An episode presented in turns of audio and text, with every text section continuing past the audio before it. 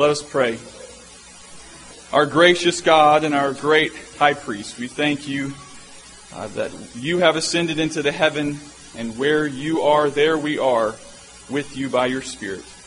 We praise you for giving us your Spirit. We praise you uh, for, for preserving your word for us, and ask now that your Spirit would be present to bless the reading and preaching of your word, that our hearts might be illumined, that our faith might be strengthened, and that we might be consecrated as living sacrifices, holy and acceptable to you. We pray this in the name of Christ. Amen.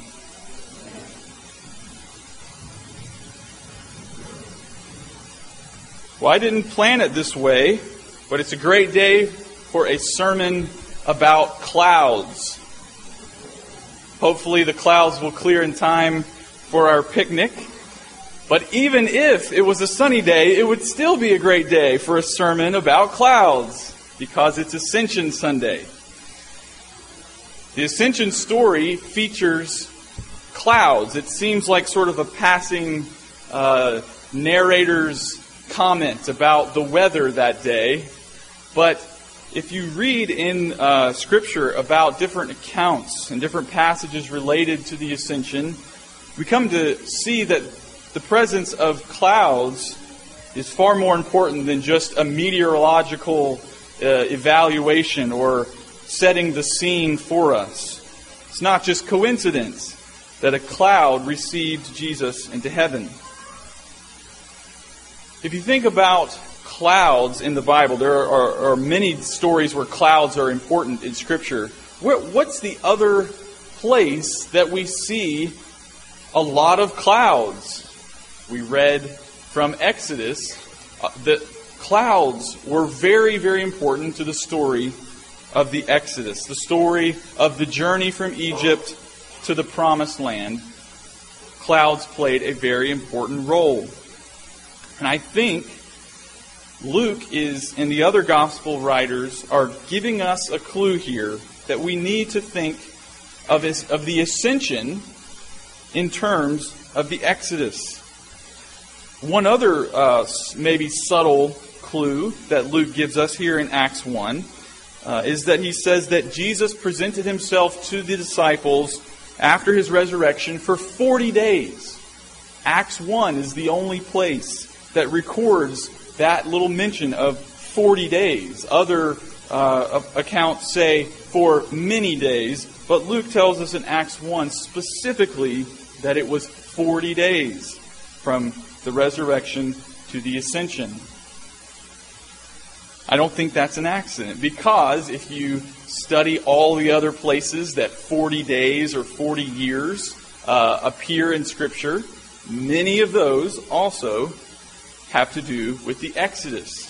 Moses' life, the life of Israel, the life of Joshua are all uh, surrounded, saturated with references to 40 days or 40 years. Now, of course, these subtle clues are not the only uh, hint that we have that we should read the ascension in light of the Exodus, right? Because Luke in chapter 9, in his account of the transfiguration, has already spilled the proverbial beans when he said that Jesus went up on the mountain of transfiguration and was talking with Moses, hint, hint, and Elijah, who appeared in glory and spoke of Jesus' exodus, which he was about to accomplish at Jerusalem.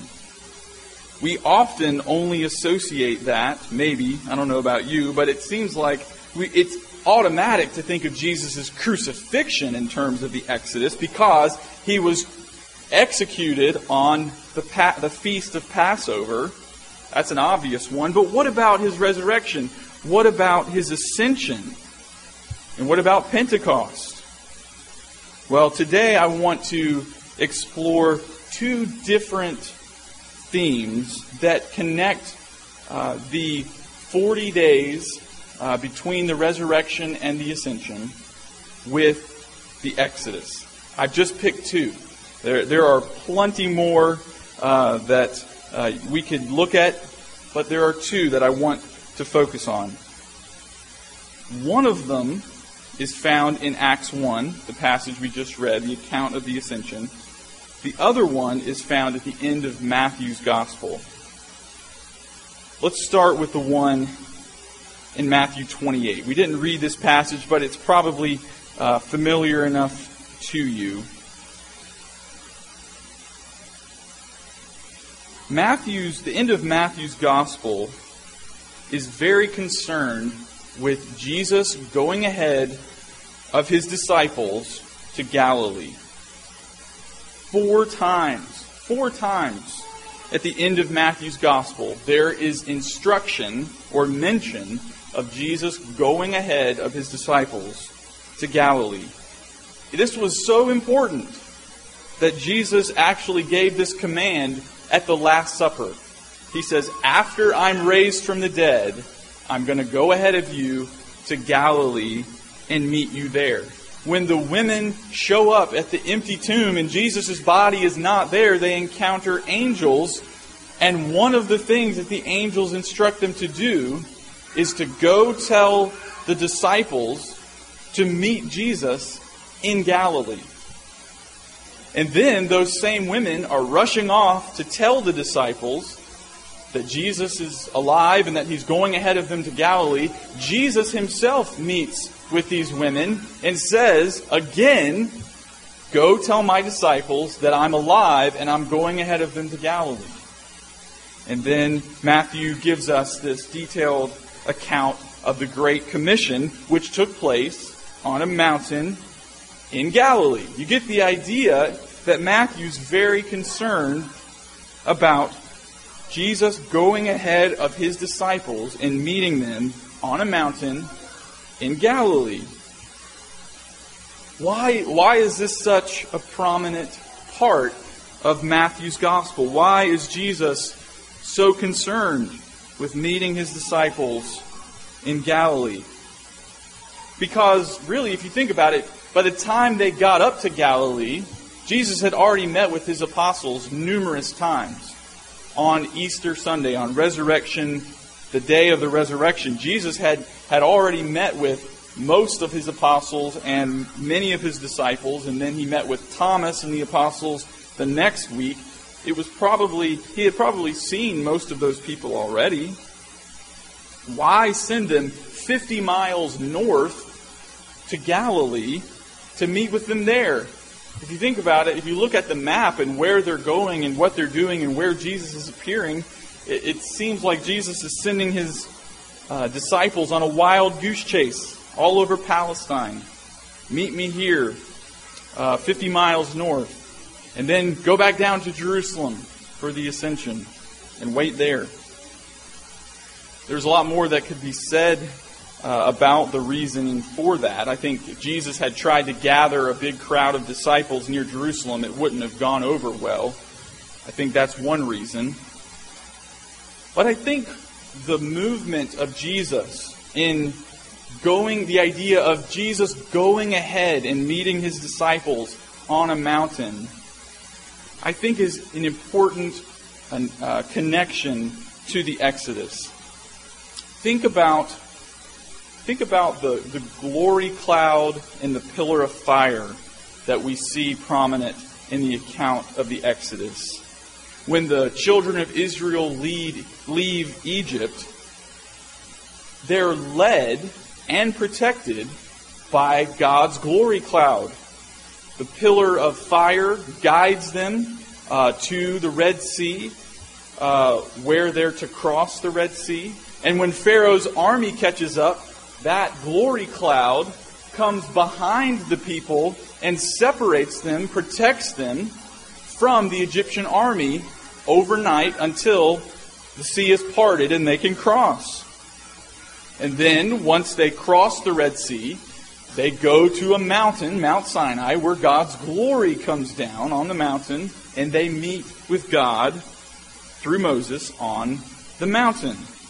After uh, they leave Mount Sinai. They've built the tabernacle, and it's God's glory cloud that descends on the tabernacle. And every time uh, the, the glory cloud lifts up from the sanctuary, they break camp and they follow the glory cloud until it settles down again. And that's where they set up camp. And so all throughout their journey to the, to the promised land, they're, they're following God's glory cloud. They're being led by God through the wilderness. And one of the just little interesting side notes that I think is worth noticing in Exodus 13 uh, is this just amazing little comment uh, that is included for us about the route that uh, the Israelites took. It says in Exodus 13 17 that God didn't lead the people directly the shortest way to the promised land. Instead, he purposely took them the long way around, down by the Red Sea, down to Sinai, and then up to the promised land because they weren't ready for war. They weren't ready to go straight to the promised land and face what lay what uh, lie ahead. What lay ahead. They were not prepared yet. And so God purposely took them the long way around, leading them with his cloud, his glory cloud. Here's the analogy, I think. After his resurrection, Jesus' actions have an unmistakable resemblance to the glory cloud in the Exodus. Jesus is meeting his disciples here. He's meeting them there. He's sending them up north and says, I'll meet you. I'm going ahead of you to Galilee. I'll meet you on a mountain in Galilee. And then he sends them back, and then he's actually received up into the cloud. This shouldn't surprise us that Jesus is associated with the glory cloud of God. Already in Luke's gospel, Luke has recorded for us the song of Zechariah where Jesus is called the glory of Israel. Paul describes Jesus as the glory of God. All of these, I think, are references to the glory of God uh, that we see in the sanctuary and in the Exodus. This pattern continues, though, after the ascension. Throughout the book of Acts, if you read the book of Acts with this idea in mind, you'll see that the apostles continue to experience this idea that Jesus has gone ahead of them, that Jesus is preceding them everywhere they go. The apostles are imprisoned, and then miraculously they're set free from the prison. Jesus met them there and went ahead of them into the prison and set them free. Stephen was stoned, and Jesus was there Stephen caught a glimpse of Christ in heaven. Peter was sent to Cornelius' house where God had already prepared Cornelius and his household to receive the gospel. Saul was on his errand to persecute the church, and Jesus was already there in front of him. He was already there ahead of him and appeared to him and converted him. James was imprisoned and killed by Herod, but Jesus was there ahead of him. Peter was imprisoned and he was rescued, but Jesus was ahead of him there as well. Paul went to Philippi to preach the gospel, and a woman named Lydia, it says in Acts 16, that God had opened her heart to believe the message of Paul. Jesus had gotten there before Paul. Paul and Silas were in prison and the earthquake uh, broke open the doors of the prison. Paul and Silas found out that Jesus had gotten there before them. Paul was opposed by Jews in Corinth, but Jesus appeared to Paul in a vision and said, Stay here and minister in Corinth. And Paul figured out that Jesus had gotten to Corinth ahead of him and was there with him. When Paul was arrested in Jerusalem, Jesus stood by, stood by Paul and encouraged him. When Paul was on the ship in the middle of the storm, an angel of the Lord appeared, and Paul knew that Jesus was there with them. When John was exiled to the island of Patmos, he had a vision uh, of Jesus in his glory, and he realized that Jesus, the risen Christ, had preceded him there.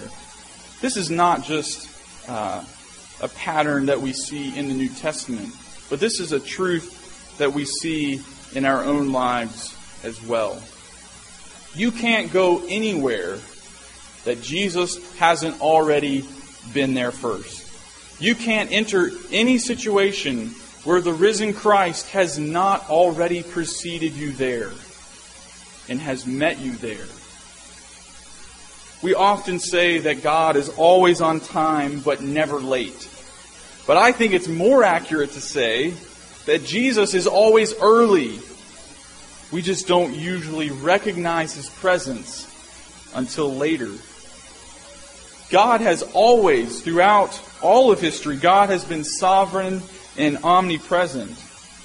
But now that we are uni- united with Christ, and now that Jesus has poured out his Spirit on the church, there is a, a new sense in which Jesus is with us in every situation.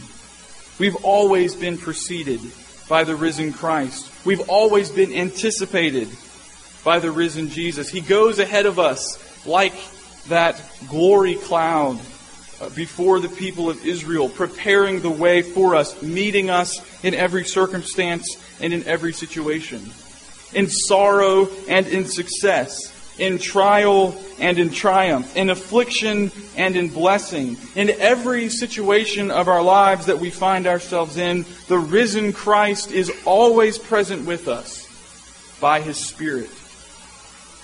And because we have the promise of the risen and exalted Christ, we can be confident that He is not only with us, He has not only preceded us, but He is transforming our sorrows and our trials and afflictions into glory.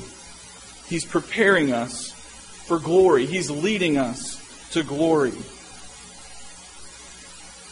It seems this idea that uh, I don't know if it's ever struck you as odd that we should celebrate the ascension.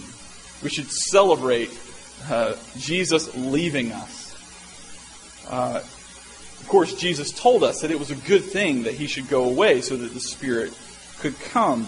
But it does still seem odd that Jesus should promise never to leave us or forsake us just as he gets ready to make his grand exit. But the great mystery of the ascension is that Jesus' departure actually brings us closer to God than ever before. Jesus' absence from us here on earth actually brings us into God's presence. And so the paradox of the ascension is that though the apostles saw him go, Jesus wasn't leaving them behind in the sense that we, as God's people, ascend with Christ and are seated with Him in heaven. That Jesus is our forerunner who has opened the way into heaven for us and one day will consummate the union of heaven and earth. So we see that Jesus is like this glory cloud in the book of Exodus. Jesus is the glory of God. He is the Shekinah glory. He is leading his people. He is leading his church. He is preceding you and I everywhere we go. But Luke also mentions for us in Acts 1 that it was a cloud that took Jesus up out of the sight of the apostles. No other account of the ascension includes that detail either that a cloud received Jesus. We've already seen that the account of the Exodus is filled with clouds. Divine clouds are all over uh, the book of Exodus and Numbers and Leviticus. But consider what the cloud means for us in terms of our proximity to God. Consider these uh, similarities and these differences, these analogies between the clouds in Exodus and the clouds here in the ascension. Moses ascended Mount Sinai when the cloud came down on the mountain. Jesus ascends to the heavenly Mount Zion when the cloud descended to receive him. As we read in Exodus 24, Moses and the 70 elders, they ate a peace offering in God's presence. But Jesus ushers all of his people, ushers his church into the heavenly sanctuary to feast in God's presence every Lord's Day. Think about this too that Moses entered the cloud, and what did he come back with? Moses came down with the law of God, God's gracious gift of his law for his people. But when Jesus entered the cloud, he poured out his spirit on his people. When Moses went up into the cloud on Mount Sinai, he received instructions for building the tabernacle, the earthly dwelling of God with his people. But when Jesus ascended into heaven, he entered into the heavenly sanctuary, the new, and he gave his apostles instructions for building not the earthly tabernacle, but the new living temple, the church. Think about the, the priesthood as we read from Hebrews 7. The Levitical priests uh, were once a year the high priest would enter into the holy place, the most holy place where the glory cloud of God dwelled, to make atonement for the sins of the people. Every year they had to do this, but after offering himself as our atonement, Jesus enters the glory cloud and he stays there. He dwells there as the glory of God himself. And most importantly for us and for the writers of the New Testament, Jesus has entered the heavenly place. He has offered his blood as the atonement for our sins, and he lives there forever to intercede for us, so that now we can participate in his ministry of intercession for the world. Was the consider this consider this question. These are all nice and interesting parallels, but was the ascension really necessary? Have you ever thought about that? Was the ascension really necessary? It was important, it's significant. We see these uh, parallels with uh, the Exodus that uh, shed light on the significance of it, but was it really essential? Wasn't the death and resurrection of Jesus enough? Because often we act as if the ascension isn't really that important. We often stop at the resurrection or maybe even stop at the cross for some Christians. But we need to go all the way through to the ascension and to Pentecost and understand the essential nature, uh, the importance of these events. Listen, listen to how one Reformed theologian described the importance and the necessity of the ascension. He says, The resurrection only assures us that the penalty of death and banishment from heaven is remitted. But this is not enough. We want to know that our nature is to be admitted to an eternal dwelling place in heaven and that it is to be allowed to live forever in the presence of God above. It was this that we lost by the first Adam, and it is this that we would gain by the second Adam. A mere deliverance from death and hell gives no assurance that we are certainly by this atoning Savior to be admitted hereafter to heaven. Hence, we need another stage in this magnificent work. As the first Adam was banished from the paradise below, the second Adam must openly be admitted to the paradise above and dwell there before the dread work of sin is undone and the world assured that the Son of Man has destroyed the works of the devil. Hence, it is most obvious that the ascension was absolutely necessary. When Jesus ascended into heaven and was received by the cloud, it's as if the cherubim who had guarded the entrance into God's sanctuary, sheathed their flaming swords, flung wide the gates, and rolled out the red carpet so that the King of glory could come in, leading captivity captive. We know that the Father welcomes us into his presence because he has welcomed Jesus, the God man, into his presence. We have this as a sure and steadfast anchor of the soul, a hope that enters into the inner place behind the curtain where Jesus has gone as a forerunner on our behalf. This is the good news of the ascension. Let us pray. Heavenly Father, we thank you that you accept us into your presence because of Christ, that you hear our prayers because of Christ, that humanity is now restored into the presence of God and that we are seated with Christ in heavenly places, that you have given your church dominion to rule with Christ as priests and kings. Help us to be mindful of the great privileges that we share. Help us to be diligent in exercising our duties as your kingdom of priests, united with Christ and anointed by your Spirit. This we pray in the name of our Savior. Amen.